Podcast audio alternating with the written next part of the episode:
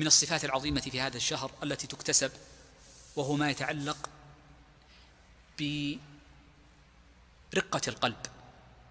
فإن هذا الشهر سبب لرقة القلب ولينه.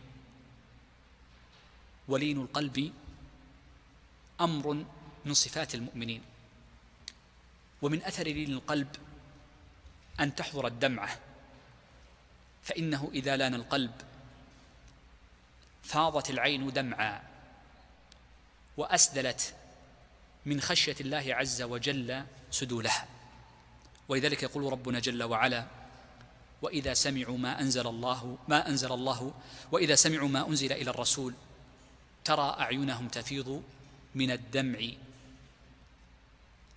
فالمرء إذا أكثر من قراءة كلام الله عز وجل والتفكر في معانيه فإن قلبه يلين وإن عينه ترق وإن أعظم شهر يقرأ فيه القرآن هو شهر رمضان.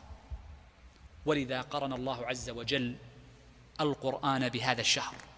فقال جل وعلا شهر رمضان الذي أنزل فيه القرآن هدى للناس وبينات من الهدى والفرقان.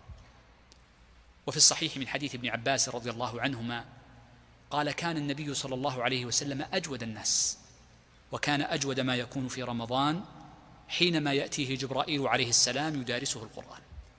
وقد كان النبي صلى الله عليه وسلم يدارسه جبرائيل القرآن فيقرأ القرآن في رمضان مرة إلا في السنة التي قبض فيها بأبي هو وأمي فقد, فقد دارسه جبرائيل القرآن فقرأها مرتين. إذا هذا الشهر هو شهر القرآن. فيه يقرأ القرآن ويتلى وفيه تذكر أعظم القصص ويذكر فيه أعظم الحكايات في قراءة الأوائل لكتاب الله عز وجل. وقد أطال محمد بن نصر المروزي في ذكر أخبار السلف في قراءتهم القرآن في هذا الشهر بالخصوص حينما ذكر قيام رمضان. ولذا استحب العلماء ألا يخلو شهر رمضان من ختمة وألا يخلو وألا تخلو صلاة التراويح من ختمة كاملة. ومن قرأ القرآن في شهر رمضان ولم يرق قلبه ولم تنسدل الدمعة من عينه فإنه حينئذ يخشى عليه من قس من قسوة القلب. ولذلك قال الحسن البصري رحمة الله عليه لم يزل الناس يبكون عند الذكر وعند القرآن. لم يزل الناس يبكون عند الذكر وعند القرآن. ويقصد بالناس صحابة رسول الله صلى الله عليه وسلم. إذا فهذا المقصد من المقاصد العظيمة وهو تهذيب الأخلاق وتليين القلب. والمرء كلما فاضت عينه بدمعة كلما كان مؤثرا ذلك في قلبه.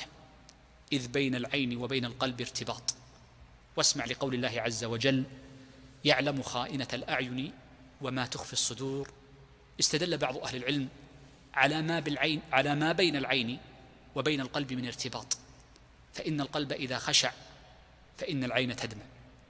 وإن القلب أمره سر ونظر العين سر. وغير ذلك من المعاني التي أوردها أهل العلم من باب الإشارة في هذه الآية العظيمة.